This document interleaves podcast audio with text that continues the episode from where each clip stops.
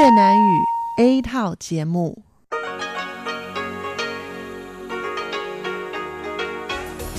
Đây là Đài Phát thanh Quốc tế Đài Loan RTI.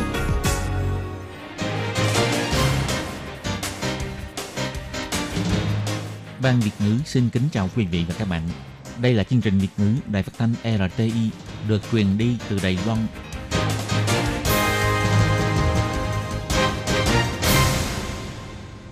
Tường Vi xin chào quý vị và các bạn. Chào mừng các bạn đến với chương trình phát thanh Việt ngữ Đài RTI. Các bạn thân mến, hôm nay là thứ Bảy, ngày 2 tháng 2 năm 2019, tức là 28 tháng Chạp âm lịch năm Mậu Tuất. Chương trình Việt ngữ của Đài RTI hôm nay sẽ được mở đầu bằng bản tin thời sự Đài Loan. Tiếp theo là phần chuyên đề, sau đó là các chuyên mục Tiếng Hoa cho mỗi ngày, theo dòng thời sự và cuối cùng sẽ được khép lại bằng chuyên mục Thế hệ trẻ Đài Loan. Trước tiên xin mời quý vị và các bạn cùng theo dõi nội dung tóm lược của bản tin thời sự Đài Loan.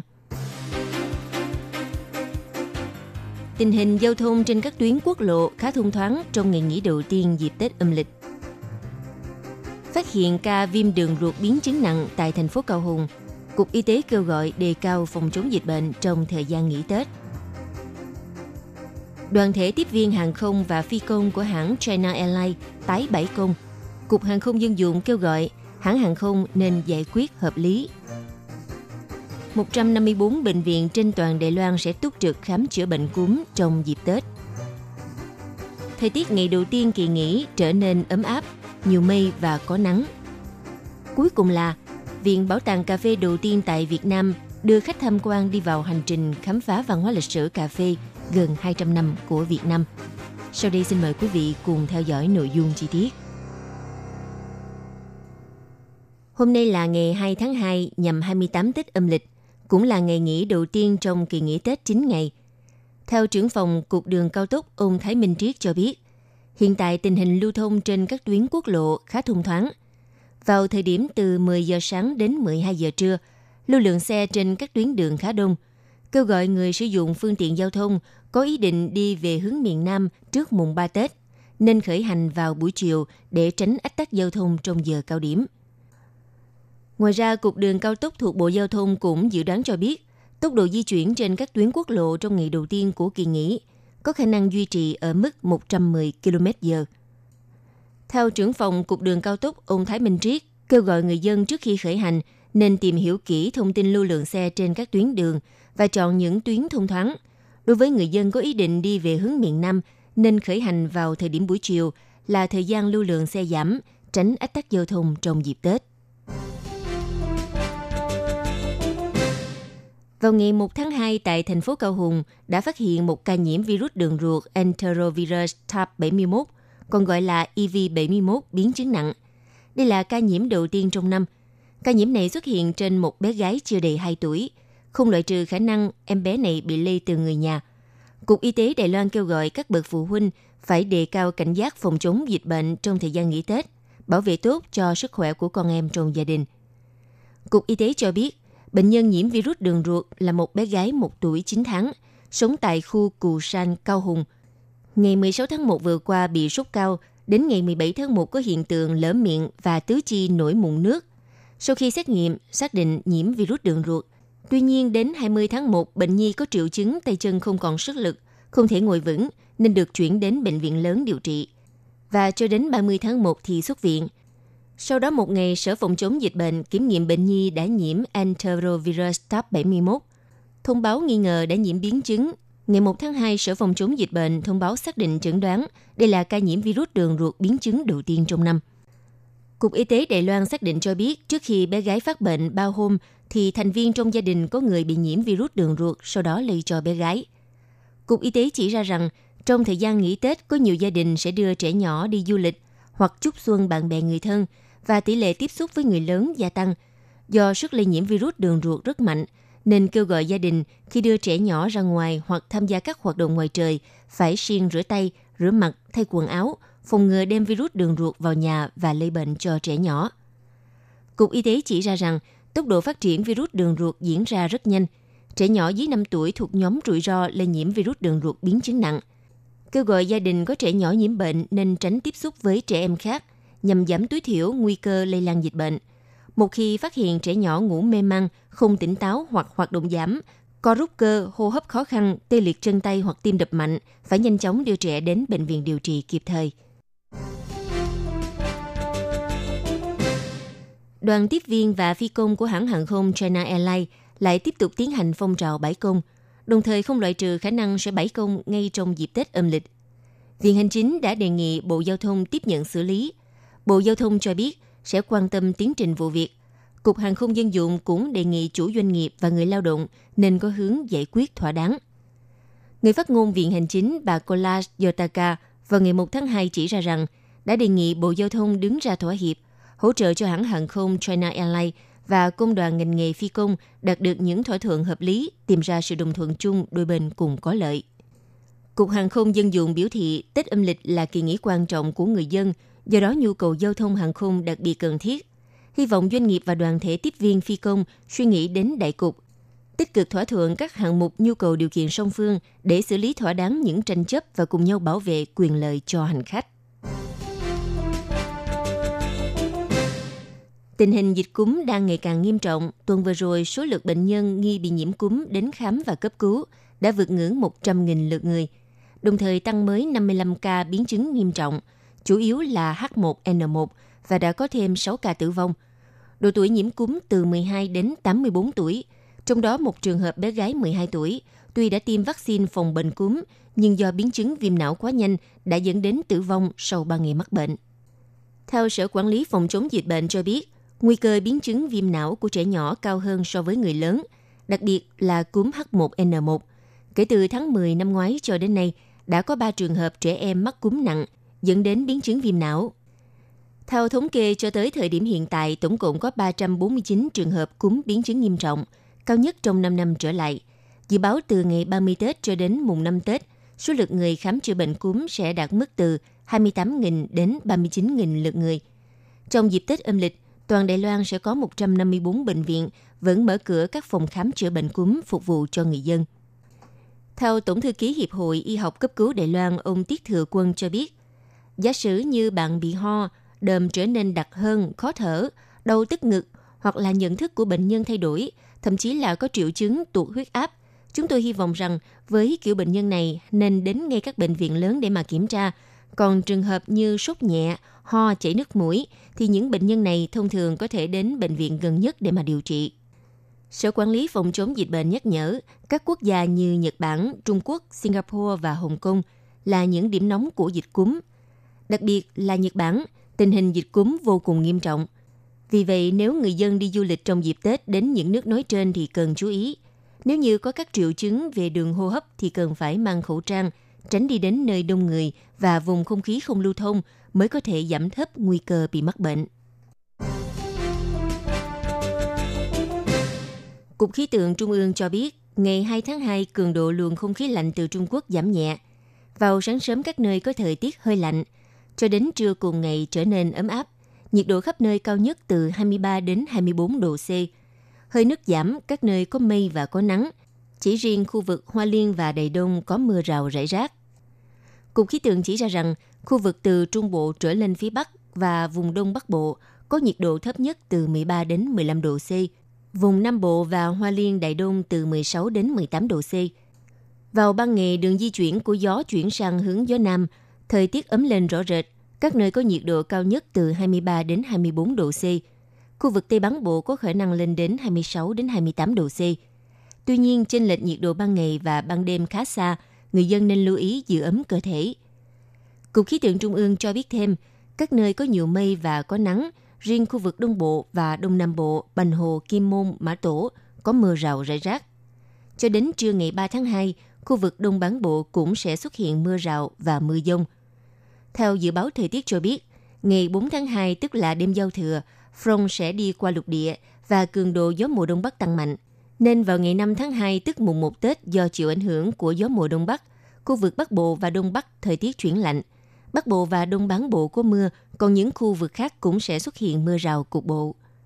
Đến ngày 6 tháng 2 tức là mùng 2 Tết, gió mùa Đông Bắc giảm nhẹ, nhiệt độ tăng dần, thời tiết trở nên ấm áp hơn.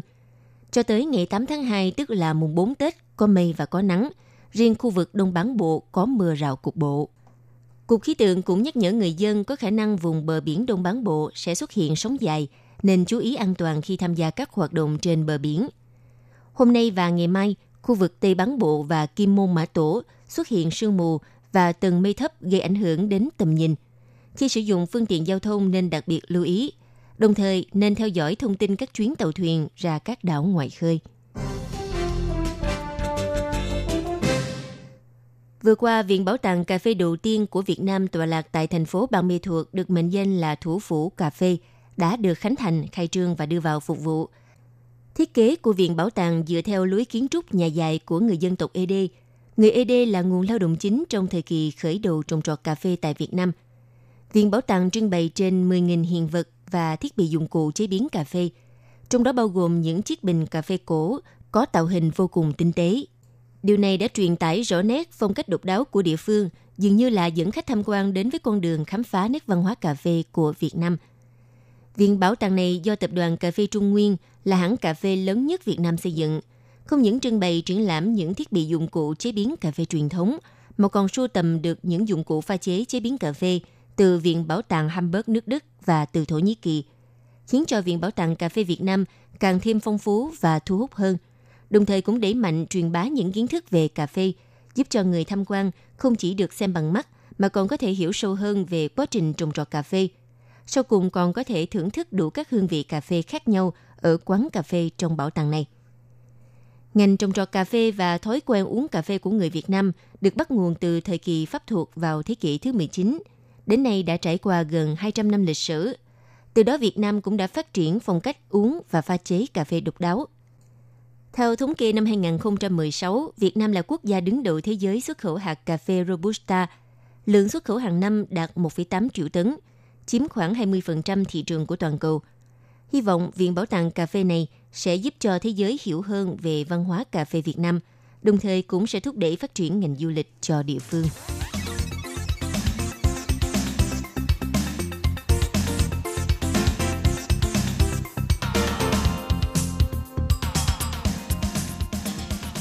Quý vị và các bạn thân mến, vừa rồi là bản tin thời sự Đài Loan do Tường Vi biên tập và thực hiện. Trước khi kết thúc, xin được điểm lại nội dung chính của bản tin ngày hôm nay. Theo Cục Đường Cao tốc cho biết, các tuyến đường hiện tại có tình hình giao thông khá thông thoáng trong ngày nghỉ đầu tiên dịp Tết âm lịch kỷ hợi. Thành phố Cao Hùng phát hiện một ca viêm đường ruột biến chứng nặng trên trẻ nhỏ dưới 2 tuổi. Cục Y tế Đài Loan kêu gọi nên đề cao phòng chống dịch bệnh trong thời gian nghỉ Tết. Đoàn thể tiếp viên hàng không và phi công của hãng hàng không China Airlines phát động phong trào tái bãi công và không loại trừ khả năng sẽ bãi công trong dịp Tết. Cục Hàng không Dân dụng kêu gọi hãng hàng không nên có cách giải quyết hợp lý. Trong thời kỳ nghỉ Tết, 154 bệnh viện trên toàn Đài Loan sẽ túc trực khám chữa bệnh cho người dân. Thời tiết của ngày đầu tiên trong kỳ nghỉ Tết trở nên ấm áp, có mây và có nắng. Cuối cùng là Viện Bảo tàng Cà phê đầu tiên tại Việt Nam ở thành phố Bang Mê Thuột được khai trương và đưa vào phục vụ, đưa khách tham quan đi vào hành trình khám phá văn hóa lịch sử cà phê có gần 200 năm của Việt Nam. Vừa rồi là bản tin thời sự Đài Loan trong ngày do Tường Vi biên tập và thực hiện. Một lần nữa xin cảm ơn sự chú ý lắng nghe của các bạn. Xin chào quý vị và các bạn thính giả. Chương trình phát thanh tiếng Việt của Đài Phát thanh Quốc tế Đài Loan LTI được truyền thanh 3 buổi tại Việt Nam, mỗi buổi phát một tiếng đồng hồ. Buổi phát chính vào lúc 9 giờ đến 10 giờ tối hàng ngày giờ Việt Nam qua tần số SW 9625 kHz với sóng dài 31 m. Buổi phát lại lần một vào hôm sau 6 giờ đến 7 giờ sáng giờ Việt Nam qua tần số SW 11655 kHz với sóng dài 25 m. Buổi phát lại lần hai vào hôm sau 6 giờ đến 7 giờ tối giờ Việt Nam qua tần số SW 15350 kHz với sóng dài 19 m. Ngoài ra tại Gia Nghĩa, Vân Lâm, Đài Nam có thể đón nghe chương trình phát thanh tiếng Việt qua tần số MW 1422 kHz vào lúc 7 giờ đến 8 giờ tối hàng ngày giờ Đài Loan và đón nghe chương trình phát lại sáng 10 giờ đến 11 giờ hàng ngày giờ Đài Loan qua tần số MW 1422 kHz. Xin mời quý vị và các bạn tiếp tục đón nghe nội dung chương trình hôm nay.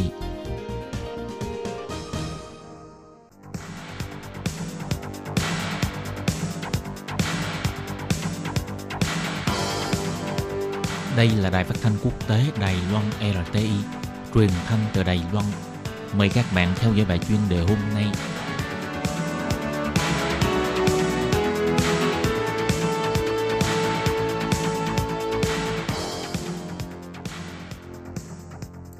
Minh Hà xin kính chào quý vị và các bạn.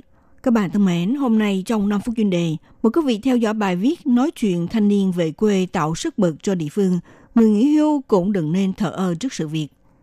Những năm gần đây, nhiều nước trên thế giới dấy lên phong trào kiến tạo nơi trốn, bất kể là từ Nhật Bản cho đến Đài Loan, đang kết hợp với bốn sự sáng tạo mới vô cùng sôi động vào thời nay bao gồm sự khởi nghiệp, sự sáng tạo trong nông nghiệp, sự sáng tạo trong du lịch và sự sáng tạo trong văn hóa có mối liên quan gắn bó và tương tác rất chặt chẽ. Không phải nghi ngờ những quan niệm và ý tưởng mới này đều đối ứng với thế hệ trẻ thời nay, đặc biệt là cho gắn kết với sự khởi nghiệp của thanh niên. Nếu mà lựa chọn địa điểm thực hiện và đưa vấn đề của sự sáng tạo mới phát triển ở ngoài thành phố, thì trong trực giác sẽ liên kết thành một bản mẫu thực tiễn cho chương trình thuốc thanh niên về quê phát triển kinh tế. Sự thật thu hút thanh niên về quê hiện nay đã trở thành một xu hướng mới. Nhiều đơn vị của chính phủ đang nỗ lực đề xướng và hướng dẫn chương trình này, mà việc thu hút thanh niên về quê phát triển kinh tế thiết thực là một trong những giải pháp đạt hiệu quả và nhanh chóng nhất để giải quyết tình trạng xã hội lão hóa, xu hướng sinh ít con và địa phương trống rộng hóa. Vì dù sao thì đối với nhóm trẻ, đặc biệt là sự tiêu dùng và sức lao động được sáng tạo từ gia đình, thì phải đợi khi mà giới trẻ xuống định cư tại nông thôn, họ nỗ lực thủ vai trò đối với bề trên thì lúc đó mới chăm sóc tới những người lớn tuổi. Còn lớp dưới thì phải những nại chịu khó chăm sóc trẻ nhỏ. Vì địa phương tiêm vào một động năng lớn mạnh để thực sự giúp cho địa phương trở nên phát triển nhộn nhịp và sôi động. Nhưng thực tế, ngoài nhóm thanh niên có ý muốn tham gia vào chương trình kiến tạo nơi trốn, tạo hồn cho quê hương, đối với nhóm người nằm trong độ tuổi từ 55 đến 65 tuổi, người ta thường xếp họ vào nhóm người nghỉ hưu, tức là thuộc thế hệ hưởng lương hưu.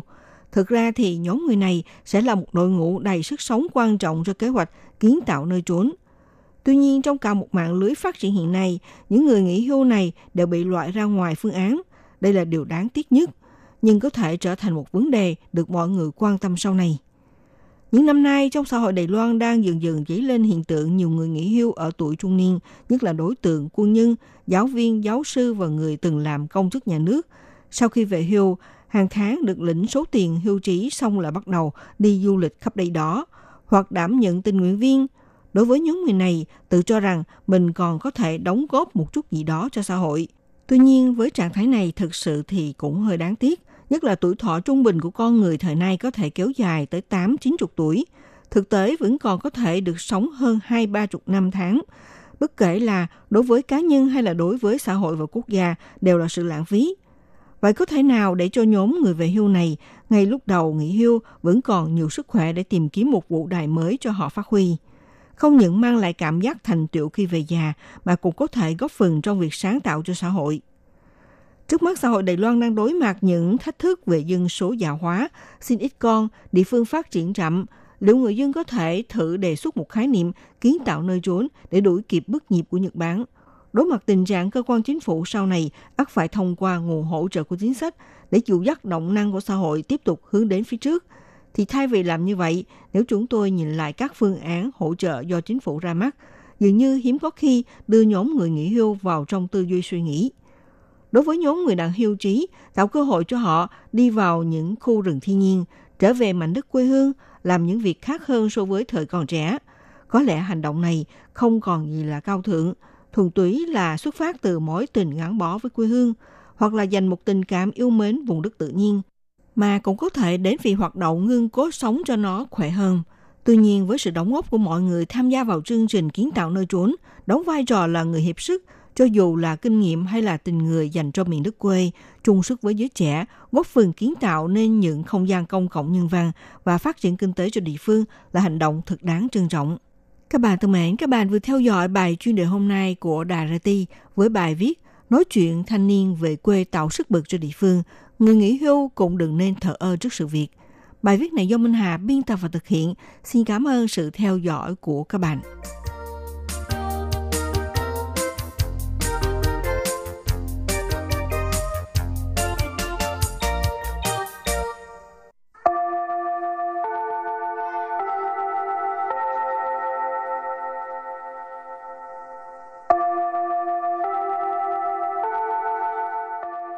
Xin mời quý vị và các bạn đến với chuyên mục Tiếng Hoa cho mỗi ngày do Hoàng Lam và Lệ Phương cùng thực hiện.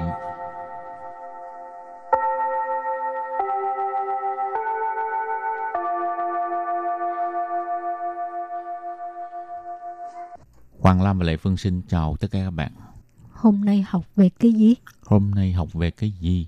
Ừ, hôm nay học về cái sáu tử hoa.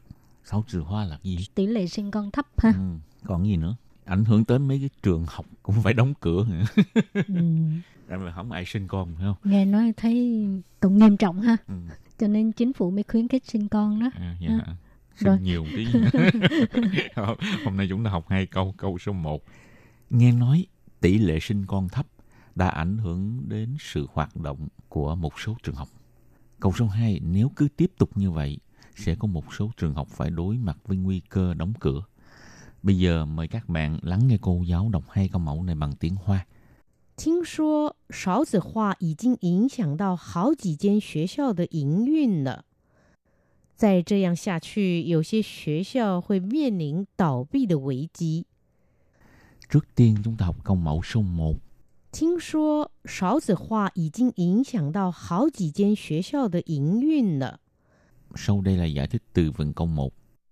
听说 Thiên số. Nghe nói. ha. 少子化 sáu tử hoa tức là tỷ lệ sinh con thấp 已经 Dì chiến đã ha, 影响到 diễn sàng tạo ảnh hưởng đến, ảnh hưởng tới. Hảo chỉ trên Hảo chỉ trên là một số. Xuế xiao Xuế xiao, trường học. Yến yun Yến yun, tức là hoạt động, bây giờ ghép lại các từ này thành câu hoàn chỉnh mời cô giáo đọc lại câu này bằng tiếng hoa 听说少子化已经影响到好几间学校的营运了。听说少子化已经影响到好几间学校的营运了。 Câu này có nghĩa là nghe nói tỷ lệ sinh con thấp đã ảnh hưởng đến sự hoạt động của một số trường học. Và câu thứ hai, nếu cứ tiếp tục như vậy thì sẽ có một số trường học phải đối mặt với nguy cơ đóng cửa. 再这样下去，有些学校会面临倒闭的危机。 tiếp tục giải thích câu 2再这样下去， 在这样下去 nếu cứ tiếp tục như vậy. Dù xie xuế xiao. Dù xie xuế xiao có một số trường học. Hội Hội sẽ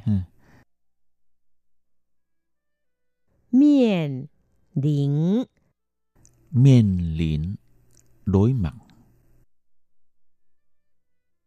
倒闭 tàu bi tên là đóng cửa ha, sụp đổ đó 危机。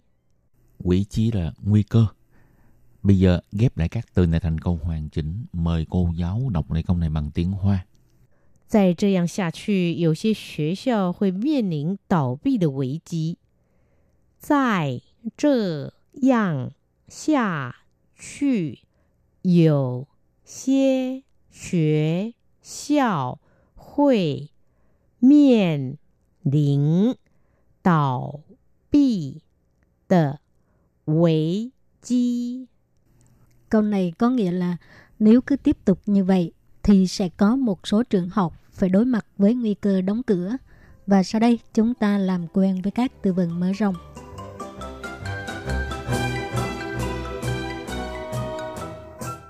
生育率，生育率， 生育率 tức là tỷ lệ sinh con ha. Sinh như là sinh con ha. Lư đó là tỷ lệ.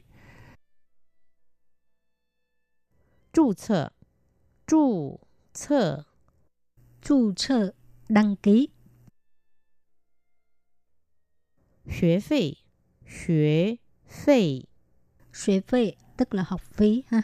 Học, bây giờ chúng ta đặt câu cho các từ vựng mở rộng. Từ thứ nhất, sinh yu lư, tỷ lệ sinh con. 政府有没有什么政策来解决生育率越来越低呢？ Chính phủ có chính sách gì để giải quyết vấn đề tỷ lệ sinh con thấp? 有啊，有生育补助啊。 Có ờ, có trợ cấp sinh con. Từ tiếp theo,注册 đăng ký ha. 你记得到学校帮小孩注册 Em nhớ đi trường học à, đăng ký giúp con nha. 什么时候? um, hô thiên Lê Phương hỏi lúc nào? Anh Hoàng Lam nói à, hậu thiên, ngày mốt. Hảo. Từ cuối cùng, xuế phệ, học phí ha. 我的朋友 很爱念书，但是他没有先缴学费。 bạn mình ham học nhưng không có tiền đóng học phí. Khởi gì ban chiêu xuế tài khoản à? Có thể xin vay tiền học phí. Hảo, trước khi chấm dứt bài học hôm nay xin mời các bạn ôn tập lại hai câu mẫu.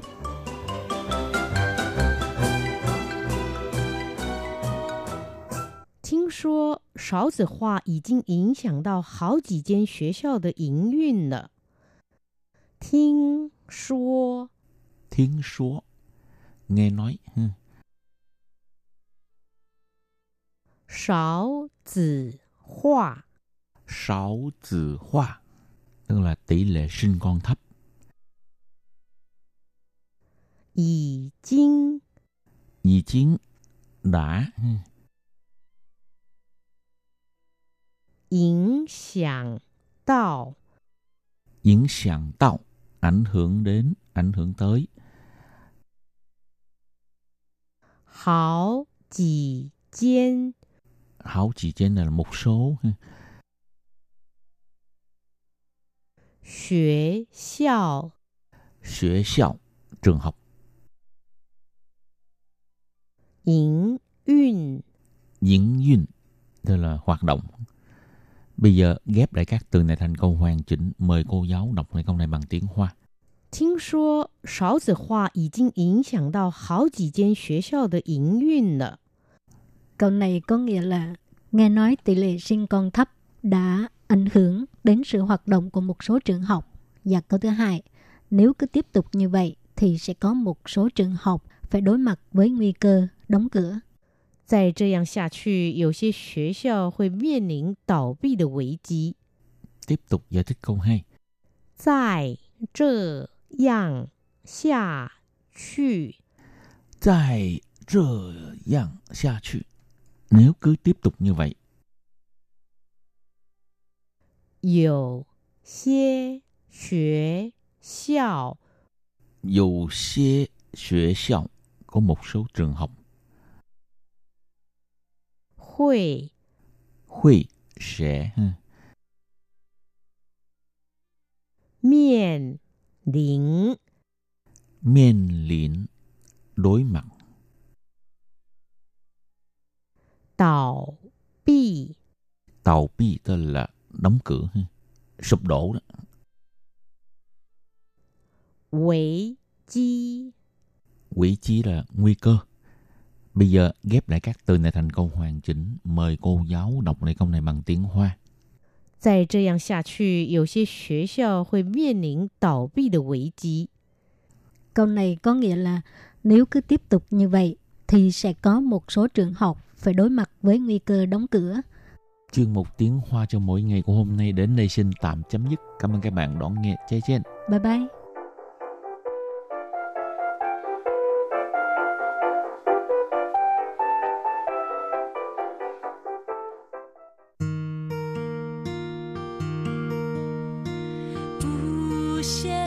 爱向全世界传开， 的关怀，来自台湾之音 RTI。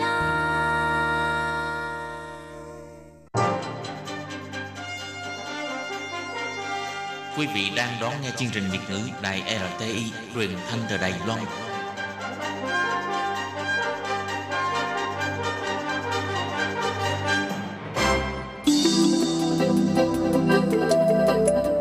Chào mừng quý vị đến với chuyên mục Theo dòng thời sự do Minh Hà thực hiện.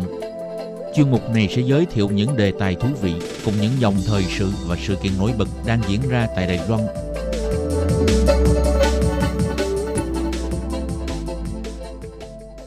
Minh Hà xin kính chào quý vị và các bạn. Các bạn thân mến, những năm gần đây trái đất nóng lên với tốc độ nhanh chưa từng thấy. từng suất xuất hiện những hiện tượng thời tiết, thảm họa thiên nhiên diễn ra với cường độ ngày càng mạnh. Sự nóng lên toàn cầu ban đầu là một thuật ngữ không phổ biến, được sử dụng bởi một số nhà khoa học nghiên cứu về ảnh hưởng của sự ô nhiễm môi trường trong khoảng thời gian dài. Ngày nay thì từ này đã trở nên phổ biến hơn và mối đe dọa ngay ra từ sự nóng ấm toàn cầu, con người có thể gặp bất cứ ở đâu. Lấy ví dụ sẽ đón đầu một đợt nóng dài hay là một trận bão quá dị, thì đây chính là do tác động của sự nóng lên toàn cầu đó các bạn ạ. Trước thềm năm mới kỷ hợi 2019, trong chương mục theo dòng thời sự hôm nay, Minh Hà mời các bạn cùng quan tâm những tác động nghiêm trọng của sự nóng lên toàn cầu, cũng như tình hình gây ra những tác động xấu làm biến đổi môi trường sinh thái, đe dọa sự sống của mọi loài sinh vật. Có lẽ nhiều người nghĩ rằng thì biến đổi khí hậu là chuyện của quốc gia, chúng ta không thể giải quyết được. Nhưng điều này hoàn toàn sai lầm. Vì hành động của mỗi cá nhân cụ thể sẽ quyết định đến việc ảnh hưởng biến đổi khí hậu. Và mối hiểm họa này không phải là chuyện nhà hàng xóm của một nước nào đó, mà đã và đang diễn ra ở mọi nơi trên thế giới. Sau đây là những thông tin cập nhật về sự nóng lên toàn cầu đang tăng nhanh hơn tính toán của các chuyên gia, mang lại những tác hại nhất định cùng nhiều rủi ro đáng kể cho sự phát triển bền vững của trái đất. Mời các bạn cùng theo dõi nhé.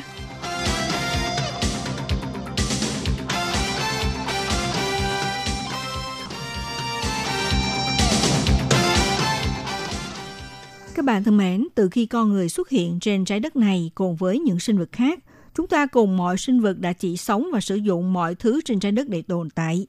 Người ta có thể nghĩ rằng trái đất là một vật thể không có sự sống. Người ta không cần biết điều gì cuối cùng sẽ xảy ra với những gì chúng ta hành động để sinh tồn. Cho đến bây giờ, những nhà khoa học đã cho mọi người biết rằng mọi hành động của con người đều có thể ảnh hưởng sâu đậm đến trái đất. Thêm nữa, chúng ta đang sống trên trái đất, một hành tinh sống. Những gì chúng ta hành động cho đời sống của chúng ta đã làm nên sự hâm nóng địa cầu, hiệu ứng nhà kính, và đấy là một đe dọa nghiêm trọng đến môi trường và nó cũng đặt sự sống của chúng ta trong một tình thế nguy hiểm. Thực ra, sự nóng lên toàn cầu là một thuật ngữ ám chỉ quá trình tăng nhiệt độ trung bình của trái đất trong thời gian ngắn. Đó là hậu quả do những hoạt động của con người. Bạn có thể tưởng tượng rằng trái đất giống như là chiếc ô tô của bạn đang đổ giữa sân công viên trong một buổi trưa ngay gắt. Bạn chắc chắn sẽ nhận ra rằng một lúc sau nhiệt độ trong ô tô cao hơn nhiệt độ bên ngoài nhiều. Rồi tia nắng mặt trời xuyên qua cửa sổ ô tô của bạn, làm nóng ghế ngồi, rồi bạn điều khiển và tấm thảm trải phía dưới. Khi chúng tỏa nhiệt, nhiệt lượng không được truyền ra hết qua cửa sổ. Thế lại chúng phản xạ lại vào trong. Những tia nhiệt do đồ đạc trong ô tô tỏa ra có bước sóng khác với bước sóng của tia nắng mặt trời. Do vậy một lượng nhiệt nào đó vào trong ô tô của bạn, nhưng lượng nhiệt đi ra hơn và cuối cùng ô tô của bạn trở nên nóng hơn bên ngoài rất nhiều. Tuy nhiên hiệu ứng nhà kính thực ra phức tạp hơn so với vấn đề về cái ô tô ở trên. Nếu nói về mặt kiến thức chuyên môn, nhiệt độ trung bình của trái đất tăng từ một độ C trở lên trong khoảng 100 đến 200 năm thì được coi là xuất hiện sự nóng lên toàn cầu. Như vậy, qua một thế kỷ, việc tăng nhiệt độ trung bình lên 0,4 độ C cũng có tính chất gợi ý. Ủy ban Liên minh Chính phủ về biến đổi khí hậu, một nhóm mà gồm hơn 2.500 nhà khoa học từ rất nhiều quốc gia trên thế giới, từng nhóm họp tại Paris năm 2007 để so sánh và thực hiện những cuộc nghiên cứu. Họ đã xác định rằng trái đất đã tăng 0,6 độ C trong khoảng thời gian từ năm 1901 đến năm 2000. Khi dịch khoảng thời gian này lên 5 năm, từ năm 1906 đến năm 2006, các nhà khoa học đã xác định rằng nhiệt độ đã tăng lên 0,74 độ C. À, bây giờ nhiều nghiên cứu viên về khoa học đã xác định các đại dương trên thế giới đang nóng lên với tốc độ ngày càng tăng khi sự nóng lên toàn cầu đe dọa một loạt các sinh vật biển và nguồn cung cấp thực phẩm chính cho hành tinh này. Những phát hiện đăng trên tạp chí khoa học của Mỹ đã bác bỏ những báo cáo trước đây cho rằng sự nóng lên toàn cầu đang tạm dừng trong những năm gần đây. Công nghệ mới nhất cho thấy không có sự gián đoạn như vậy từng tồn tại và điều này tạo lo ngại về tốc độ biến đổi khí hậu và tác động của nó lên vùng đệm chính của hành tinh là đại dương. Đồng tác giả J.K. Của nhóm năng lượng và tài nguyên của Đại học California cho biết, đại dương nóng lên đang là một chỉ số rất quan trọng đối với biến đổi khí hậu và chúng tôi có bằng chứng rõ ràng rằng nó đang nóng lên nhanh hơn chúng ta tưởng. Khoảng 93% khí nóng dư thừa bị giữ lại quanh trái đất do việc đốt nhiên liệu hóa thạch gây ra hiệu ứng nhà kính, đều tích tụ ở các đại dương trên thế giới. Báo cáo mới nhất dựa trên 4 nghiên cứu công bố từ năm 2014 tới năm 2017 đã đưa ra những ước tính chính xác hơn về các xu hướng trước đây, về nhiệt độ đại dương. Nó cho phép các nhà khoa học cập nhật nghiên cứu trước và điều chỉnh dự đoán cho tương lai. Theo báo cáo cho biết, một yếu tố quan trọng để có những con số chính xác hơn này là nhờ một hạm đội giám sát đại dương có tên là Agro. Hạm đội này bao gồm 4.000 robot trôi dạt khắp các đại dương thế giới. Cứ vài ngày lại lặn xuống độ sâu 2.000 mét để đo nhiệt độ, độ pH, độ mặn và các thông tin khác. Phân tích mới cho thấy sự ấm lên ở các đại dương đang tăng lên theo nhiệt độ không khí. Nếu không tìm cách giảm hiệu ứng nhà kính thì các mô hình dự đoán nhiệt độ của 2.000 mét đại dương phía trên cũng sẽ tăng 0,78 độ C vào cuối thế kỷ này. Cùng với sự giãn nở về nhiệt, nước giãn nở khi ấm lên sẽ làm tăng mực nước biển lên 30 cm. Vượt trên bất kỳ mực nước biển nào dâng lên do các sông băng và tảng băng tan chảy. Ông Hosfager nói thêm, trong khi năm 2018 là năm nóng thứ tư được ghi nhận trên bề mặt trái đất, thì đó chắc chắn là năm ấm nhất được ghi nhận trên các đại dương. Đồng thời lưu ý, dấu hiệu nóng lên toàn cầu dễ dàng phát hiện hơn nếu nó thay đổi trong các đại dương so với trên bề mặt trái đất. Do sự biến đổi khí hậu dẫn đến tình trạng khô hạn làm ảnh hưởng nền kinh tế và các ban ngành xã hội của khu vực Mỹ Latin. Năm 2019, lên tới 50% đất nước nằm trong 6 quốc gia của vùng đại lục này sẽ diễn ra cuộc bầu cử – khi đó thì những vấn đề liên quan về biến đổi khí hậu có thể tác động lên cuộc bầu cử địa phương. Theo nguồn tin của hãng thông tấn Bloomberg, năm 2018, cây lương thực chính của địa phương bị thiệt hại nặng. Nếu hiện tượng thời tiết El Nino được hình thành, thì tình hình thiệt hại vào năm 2019 sẽ trở nên tồi tệ hơn nữa. Năm 2018, do gây ra hạn hán nghiêm trọng ở Trung Mỹ, khiến gần 700.000 mẫu Anh cây lương thực chính, ngô và đậu của ba quốc gia gồm có El Salvador, Guatemala và Honduras bị thiệt hại vì mất mùa. Theo ông Oscar Roas, người phụ trách bộ phận Trung Mỹ của Tổ chức Lương thực và Nông nghiệp Liên Hiệp Quốc, sự biến đổi khí hậu khiến tình trạng hạn hán ở khu vực Trung Mỹ sẽ trở thành điều bình thường. Các nước cần đưa ra giải pháp để ứng phó.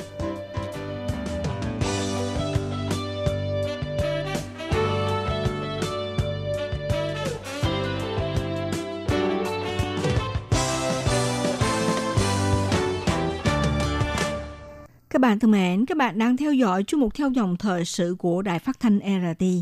Vừa rồi thì trong phần 1, Minh Hà đã đưa ra những kết quả nghiên cứu của các nhà khoa học để nêu bật một số tác động của hiện tượng trái đất nóng lên khiến các đợt hạn hán xảy ra thường xuyên và nghiêm trọng hơn ở các quốc gia trong Mỹ. Không chỉ hạn hán, trái đất nóng lên còn kéo theo các hiện tượng nắng nóng cực đoan. Trong khi đó, nước Úc nằm ở Nam bán cầu cũng đang vượt vã vì nắng nóng. Trải qua thời tiết nắng nóng khắc nghiệt hơn – mùa trái kéo dài hơn và mực nước biển dâng cao cùng với sự biến đổi khí hậu. Vừa qua thì The Guardian, tờ nhật báo của Vương quốc Anh đưa tin, thời tiết nóng bức đang càng quét khắp xứ sở chuột túi với mức nhiệt ghi nhận trong ngày lên tới hơn 40 độ C tại phía tây nước này. Bên cạnh đó, mang theo những nguy cơ về hỏa hoạn, dịch bệnh và cảnh báo chất lượng không khí. Nhất là cảnh báo nguy hiểm do hỏa hoạn cũng đã được ban hành tại phần lớn các khu vực thuộc các bang Tây Australia, Nam Australia và Victoria với lo ngại cháy rừng sẽ xảy ra vì nắng nóng cực đoan. Theo Cục Khí tượng Australia, đợt nắng nóng lần này còn tiếp tục kéo dài và có nguy cơ lan rộng. Thậm chí dự báo mức nhiệt độ tối đa 49 độ C xảy ra tại hai khu vực Marlborough và Banawanika thuộc vùng Pipara. Mức nhiệt độ cao nhất từng được ghi nhận tại Australia là 50,7 độ C, đo được vào năm 1960 tại sân bay Onatata. Nền nhiệt trung bình ở khu vực Maboba vào cuối tháng 12 từng rơi ở mức 49,1 độ C với sức nóng tồi tệ. Nền nhiệt cao lan rộng ra khắp các vùng dọc phía Tây và phía Đông Australia, bang New South Wales và trung tâm bang Queensland, với mức nhiệt cao hơn 10 đến 14 độ C so với bình thường. Người dân được khuyến cáo hạn chế di chuyển đến các khu vực nắng nóng do thời tiết cực đoan có thể gây hại đến sức khỏe, nhất là với những người mắc các bệnh ờ, đường hô hấp. Một giải thi đấu tennis quốc tế dự kiến diễn ra thành phố Sydney đã phải hủy bỏ vì thời tiết nắng nóng. Cục khí tượng cũng cho biết những ngày nóng thường rơi vào tháng 1 nhưng nhiều ngày liên tiếp nhiệt độ trên 40 độ C là không bình thường. Đặc biệt là miền Bắc của South Australia có thể thấy 5 ngày liên tiếp trên 45 độ trong khi thông thường chỉ có 5 hoặc 10 ngày nhiệt độ cao mỗi năm. Trong bối cảnh nóng lên toàn cầu, sự biến đổi khí hậu cũng trở nên hết sức là phức tạp. Australia chứng kiến những ngày hè nắng nóng kỷ lục 80 năm qua, nơi nóng như lò đốt, trong khi đó có nơi thì lạnh như sao hỏa. Theo nguồn tin của hãng thông tấn AFP, Bangladesh, quốc gia Nam Á, nơi 160 triệu người dân đã quen với mùa đông ôn hòa. Ngày 8 tháng 1, trưởng Cục Cục Dự báo Thời tiết Bangladesh, ông Shamsuddin Ahmed cho biết, nhiều vùng tại đất nước cận nhiệt đới này chứng kiến mức nhiệt 2,6 độ C. Nhiệt độ rơi xuống mức thấp nhất 70 năm, thấp hơn kỷ lục năm 1968 là 2,8 độ C. Chính quyền đã phát hàng chục nghìn tấm chăn cho người nghèo để giúp họ chống chọi với cái lạnh xuống thấp kỷ lục. Cơ quan dự báo thời tiết Bangladesh cho biết nước này đang trải qua những đợt sóng lạnh mạnh, khiến nhiệt độ tại tất cả các tỉnh miền Bắc của Bangladesh giảm sâu. Trong đó, mức nhiệt thấp nhất được ghi nhận ở thị trấn biên giới Tetulia, cách thủ đô Dhaka 400 km về phía Bắc. Đài phát thanh địa phương cho biết ít nhất 9 người đã tử vong do thời tiết giá lạnh. Trong đó, 6 người tử vong tại một trong những khu vực lạnh nhất ở tỉnh Korigam thuộc miền Bắc nước này. Tuy nhiên, song song với đợt sóng lạnh ở nước cường nhiệt đới, thì lục địa Bắc Mỹ rơi vào một thái cực khác vì ở nơi đất liền này đang trải qua một mùa đông bất thường với nền nhiệt giảm sâu, nguy hiểm ở nhiều khu vực đến mức lạnh như sao hỏa. Trong những ngày đầu năm 2018, nước Mỹ và Canada đã đón nhận đợt giá lạnh kỷ lục, có nơi nhiệt độ giảm xuống dưới âm 50 độ C. Bông bão tuyết Grayson càng quét vùng bờ đông nước Mỹ cũng như Canada từ ngày 2 đến ngày 6 tháng 1 mang theo lớp tuyết dày hơn 60 cm, khiến giao thông và sinh hoạt của người dân bị đình trệ. Theo hãng thông tấn AB cho hay, các trận gió với vận tốc lên tới 145 km một giờ đã tràn qua núi Washington ở New Hampshire, đỉnh núi cao nhất vùng Đông Bắc Mỹ, khiến nhiệt độ ở mức âm 37 độ C nhưng cảm giác như là âm 69 độ C. Do tuyết và gió hoạt động tại nhiều sân bay bị ảnh hưởng nghiêm trọng khi nhiều chuyến bay bị muộn hoặc là hủy. Sau khi bão tuyết đi qua, người dân bắt đầu dọn dẹp và quay lại cuộc sống bình thường. Những chiếc xe bị bao phủ bởi lớp tuyết dày, không khác gì hộp băng dù đã bật máy sưởi. Tại các bệnh viện, nhiều người được điều trị các vấn đề sức khỏe liên quan đến thời tiết như đau tim, tê cống hoặc là thương tích do máy thổi tuyết. Theo tờ New York Times, ít nhất 22 người thiệt mạng trong đợt giá lạnh. Các chuyên gia lo ngại rằng mùa đông lạnh bất thường ở Bắc Mỹ có liên quan đến hiện tượng biến đổi khí hậu, nhưng mối quan hệ này chưa hoàn toàn rõ ràng và còn ngay trên cãi. Một trong những cách lý giải là Bắc Cực đang dần ấm lên khiến các dòng tia vốn có nhiệm vụ tập trung khí lạnh xung quanh địa cực đang trở nên yếu đi. Từ đó thì khí lạnh từ Bắc Cực di chuyển mạnh hơn và nhiều hơn về phía Nam. Tại vùng bờ Tây nước Mỹ, lũ bùn đã tấn công một khu vực phía nam California khiến ít nhất 13 người thiệt mạng. Nhiều xe cộ bị chôn vùi, hư hại.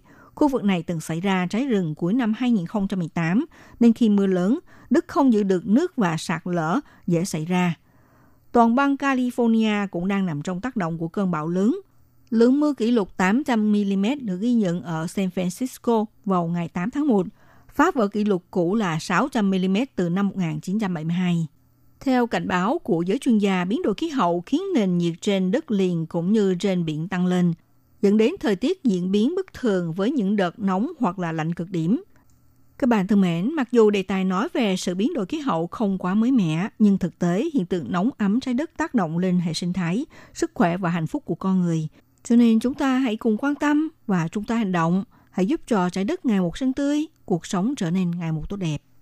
Hôm nay, chuyên mục theo dòng thời sự xin được tạm biệt tại đây nha. Minh Hà xin kính chào tạm các bạn và hẹn gặp lại các bạn vào buổi phát kỳ sau.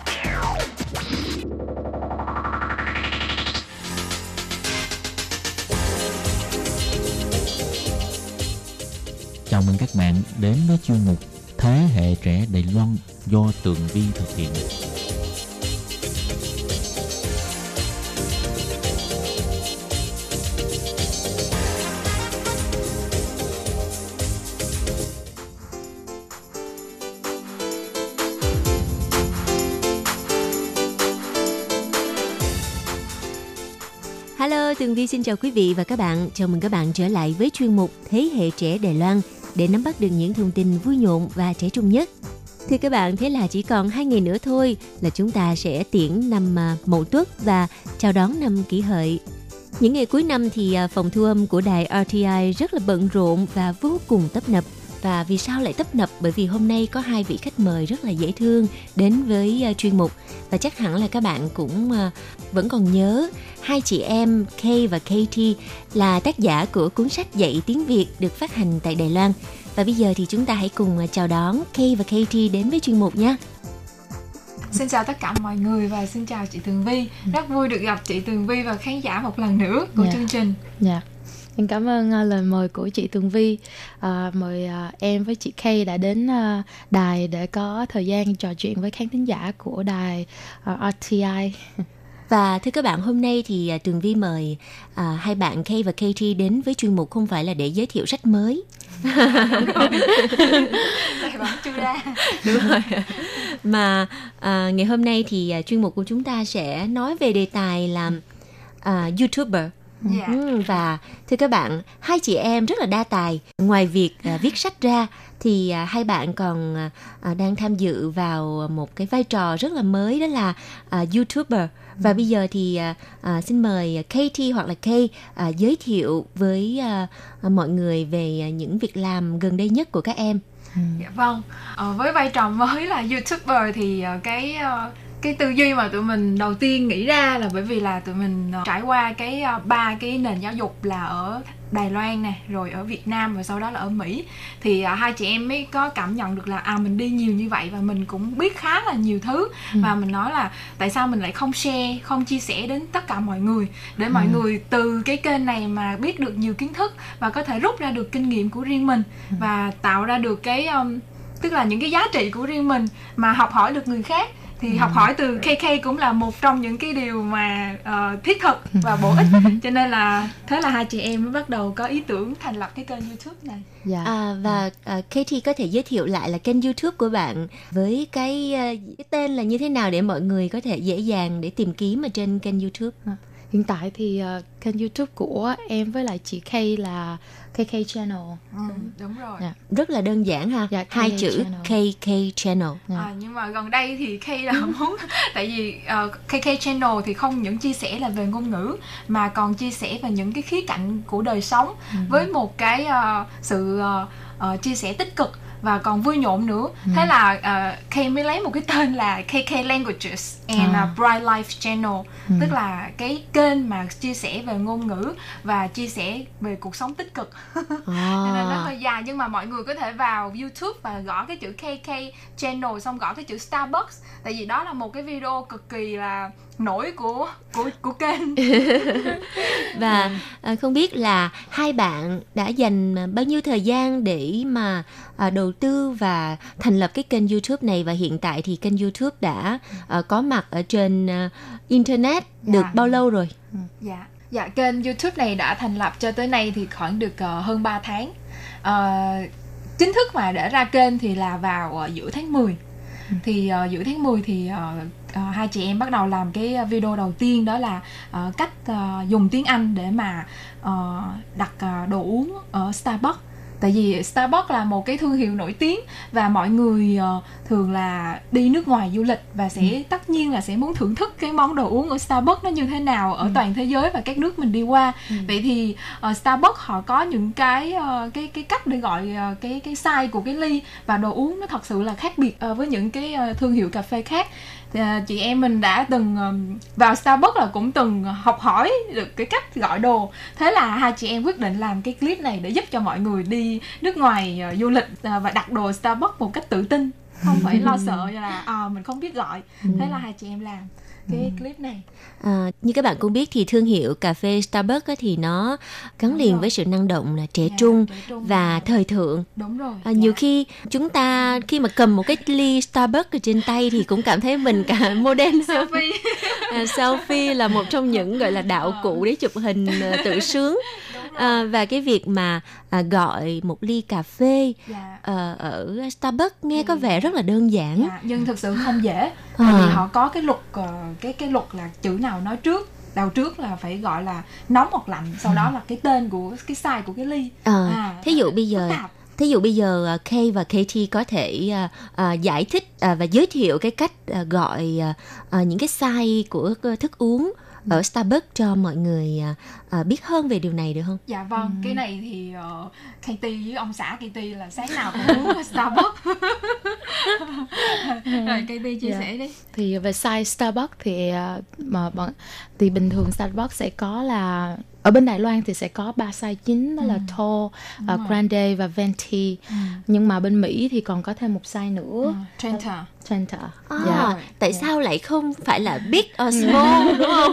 tại sao không phải là lớn nhỏ mà lại là, là ly cao? Dạ, À, ly cao. đúng rồi bởi vì là ở Mỹ thì chắc là cái cái sự tiêu thụ của họ cái cái cái cỡ người của họ đủ lớn để mà sử dụng cái ly Trenta bởi vì ly Trenta nó rất là cao. Cho nên ở Đài Loan thì ờ, có thể là cái ờ, họ có nghiên cứu thị trường qua và họ chưa thấy cái nhu cầu cho cái loại ly này À. và Trenta thì chỉ dùng cho ly đồ, đồ lạnh thôi không À. dùng cho đồ nóng Ừ. À. Dạ. Ở các nước châu Á thì thường là uống đồ nóng là khá nhiều Cho nên là họ đi về cái hướng là grande Grande Ừm. rất là nhiều Vậy nếu như mà lúc như lúc nãy Katie có giới thiệu là có 4 size, Dạ. hiện tại thì là ba size phổ biến hả? Dạ, đúng rồi. ba size phổ biến À, và Ở có bên một cái size là lớn nhất là ở bên bên, Mỹ, mới có thôi. dạ. À, rồi.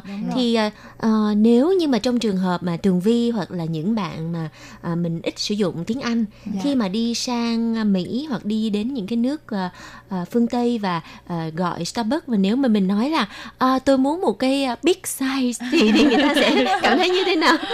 thực ra đi uh, ờ, bây giờ họ thì cũng ờ, rất là phổ biến là họ để cái size của cái ly ra đằng trước luôn Dạ. à và họ nhiều khi họ cũng hiểu được là à cái size ly của họ bởi vì là cái size tên của cái size ly là từ tiếng ý thì tiếng ý không phải là phổ biến cho tất cả mọi người cho nên họ cũng hiểu được điều đó và họ để cái size ly ra trước mặt và khi mà mình gọi thì họ phải make sure một lần nữa họ sẽ chỉ vô cái ly cho cho mình À, Đúng Dạ. rồi. Vậy dạ. Katie có thể giới thiệu coi là à, tại sao người ta lại phân thành bốn cái size như vậy và nó có cái ý nghĩa như thế nào? Dạ thì thay vì mà ở ở những ờ, thương hiệu cà phê khác thì họ sẽ có là small này hoặc là large, Medium, ờ, rồi medium large. rồi large. Ừ, đúng thì thay vì vậy thì uh, tall sẽ là size nhỏ nhất của thương hiệu cà phê Starbucks và sau đó lớn hơn là grande và lớn hơn nữa cao nữa đó là venti. Ha. Đó, big À. size Trenta thì mình không đề cập đến bởi vì nó chỉ có Mỹ thôi. Đó, họ dùng ờ, họ dùng tiếng ý Dạ. và họ dùng cái cách chơi chữ bởi vì nó rất là ngộ ở chỗ là họ dùng cái size nhỏ mà họ lại gọi là tall Ừ. À. Ờ, bởi vì là họ muốn cho cái người tiêu dùng cảm giác rằng là họ đang mua một cái size nhỏ nhưng mà cái số tiền của họ bỏ ra là cho một size lớn À. họ không cảm thấy bị tiếc tiền đánh, đánh vào tâm lý người Đánh- tiêu dùng hả? dạ À. đúng rồi Dạ. đó, cho nên hai chị em cũng nghiên cứu trước khi ra cái clip cũng nghiên cứu về Starbucks rất là nhiều. Vậy thì grande thì sao? dạ cái grande là cũng là của tiếng ờ, tiếng ý luôn. À, là, Là- cái size um, size medium. size medium đúng không chị? Dạ. Là hai chị em ờ, không những làm những cái clip này mà còn làm những cái ờ, cái video khác. Ví dụ như là chia sẻ là làm thế nào để học tiếng Anh và Ừ. bằng những cái ờ, ví dụ đi từ bước đầu tiên đi lên là mình sẽ học là làm thế nào để nói cảm ơn rồi ờ, xin lỗi. Rồi ờ, sau đó thì tụi em còn chia sẻ bậc cao hơn nữa. Đó là cái ờ, tiếng Anh mà thực tế. Tụi em sẽ đi ví dụ như là vừa rồi là làm hai clip về cái việc hoa hậu Hoàng Vũ nói tiếng Anh. Thì ờ, đó là tiếng tiếng Anh mà thật sự họ đang dùng để mà nói và trong những cuộc thi nữa. Ừ. thì cái cái việc dùng từ của họ cực kỳ là phải chính xác và Ừ. nhiều khi là phải hay nữa. Thì mình học từ những cái đó thì nó sẽ có ích hơn cho mình. Bởi vì À. mình có thể dùng đó các khoa học có thể dùng để nói chuyện. Vâng thì ngoài ra Tường Vi cũng à, theo dõi kênh YouTube của hai bạn. À, ngoài những cái à, video dạy về à, ngôn ngữ tiếng Anh Dạ. à, như à, Kay đã giới thiệu là à, cách nói giao tiếp thực tế như thế nào để mà khi mà mình nói tiếng Anh ra thì người ta không có cảm thấy buồn cười bởi Dạ. vì nhiều khi có những cái câu cú nó chỉ có ở trong sách thôi Đúng chứ rồi. bình thường người ta không bao giờ sử dụng ở trên à, cuộc sống đời thường. dạ đúng À, rồi nhưng ngoài ra còn có những cái video à, nói về là những cái à, vấn đề khác nữa. vấn ờ, các ủy viên luật pháp của Đài Loan để Ừ. tìm hiểu là ờ, cái công việc ủy viên nó như thế nào và ở Đài Loan thì tân di dân được chăm sóc như thế nào chính phủ có hỗ trợ không? Đó, à, KK cũng đi tìm hiểu để mà chia sẻ cho mọi người có một cái nhìn ờ, tích cực về cái ờ, hòn đảo Đài Loan. Ờ, nhưng ngoài ra thì còn có một vài cái video mà Tường Vi khá là chú ý đó là nói về cái um, um, cái vấn đề là lấy chồng à, Đài Loan à, rồi à, lấy chồng Mỹ có phải là à, lấy chồng Mỹ thì mới sang à, thì khi mà các bạn nói về cái đề tài nó cũng khá là nhạy cảm ha Dạ. thì các bạn có nhận được những cái phản hồi gọi là nó hơi tiêu cực chút xíu không? Dạ, thì ờ, phản hồi tiêu cực thì ờ, từ lúc radio đến giờ thì em à, chưa chưa thấy có. Nhưng mà cũng có một số bạn nói là uh, các bạn ủng hộ cái quan điểm là đúng là uh, chồng nước nào không quan trọng. Quan trọng là người chồng ấy có tốt không có đối xử với vợ có được uh, chiều chuộng hoặc là làm cho vợ hạnh phúc hay không thì đó em thấy là cũng có nhiều quan điểm là ủng Đúng hộ rồi. cái Và mình- video và mình cũng muốn ờ, chia sẻ luôn làm những cái clip như vậy để mà nói share với mọi người rằng là không nhất thiết phải lấy chồng tây Ừ. Ờ, chồng tao mà tuyệt vời thì cũng rất là hạnh phúc với lại cái chuyện à, lấy chồng có lẽ là cũng phải nói về một số có thể là tâm linh một chút xíu là duyên số. Dạ, đúng nhiều khi rồi. cái duyên số nó đã tới rồi thì mình khó mà chạy thoát được. Đúng à, rồi đây, chị Vi đây cũng là trở thành dâu đài rồi. Và bạn Khê cũng rất là tự tin về người chồng của mình. À, luôn miệng là khen chồng mình đẹp trai. Cao to đẹp trai. À, đó cũng là một cách à, giữ hạnh phúc gia đình hả? Dạ dạ. Vừa vui mà cũng có thể là làm cho ảnh nở mặt nở mày. À, vậy à, thưa các bạn thì như à, từ nãy giờ thì các bạn đã lắng nghe những cái chia sẻ rất là thú vị về kênh YouTube của hai bạn. Dạ. thì chắc chắn sẽ có rất nhiều người tò mò rằng ờ, vì sao mà hai bạn lại có cái ờ, ờ, sáng kiến là thành lập một kênh YouTube như thế này? Cái động lực nào đã giúp cho hai bạn ờ, tập trung đầu tư thời gian để làm cái kênh YouTube này? Dạ thực ra cái động lực mà nhiều nhất ờ, mà uh, Kay có lúc đầu đó là Kay sợ sợ già. Kay sợ là mình sau này già mình không làm được gì nữa. Ờ, cho nên là tranh thủ cái lúc còn trẻ mình sẽ làm mình ráng làm càng nhiều càng tốt. Mà ở đây thì là Kay vừa đi dạy dạy tiếng Anh rồi sau đó là Kay vừa phải làm kênh YouTube thì thật sự rất là mệt. Bởi vì chị hai chị em phải học ờ, cách ờ, làm phần mềm. Ờ, phải học một cái phần mềm rất là mới và phải biết cái cách mà để chỉnh sửa video. Và sau đó là còn quay video. Thì hai chị em cũng biết được là cái con đường này rất là khó khăn không có dễ dàng chút nào. Nhưng mà ờ, hai chị em cũng muốn là Ờ, uh, thực sự mình có nhiều điều mình mình được đi nhiều nơi và mình thực sự có cái điều kiện để học hỏi và tăng thêm cái vốn hiểu biết thì uh, mình sẽ chia sẻ lại cho những Thưa các bạn, vừa rồi là những chia sẻ của Kay và Katie về trang YouTube cá nhân của hai bạn. Có thể nói rằng những nội dung trong ờ, kênh YouTube KK rất là bổ ích và thú vị. Tuy nhiên, do thời gian có hạn, cho nên Tường Vi đành phải tạm dừng cuộc trò chuyện tại đây. Hẹn gặp lại các bạn trong chuyên mục tuần sau cũng vào giờ này để chúng ta cùng gặp gỡ lại Kay và Katie để tiếp tục là lắng nghe những điều thú vị trong à, trang YouTube cá nhân của hai bạn này nhé. Tường Vi xin cảm ơn sự chú ý lắng nghe của các bạn. Hẹn gặp lại các bạn. Bye bye.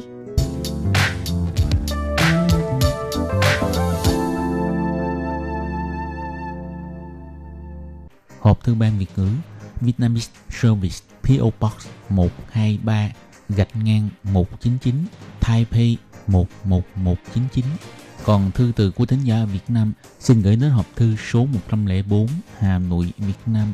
Số máy phát 886 2 2885 2254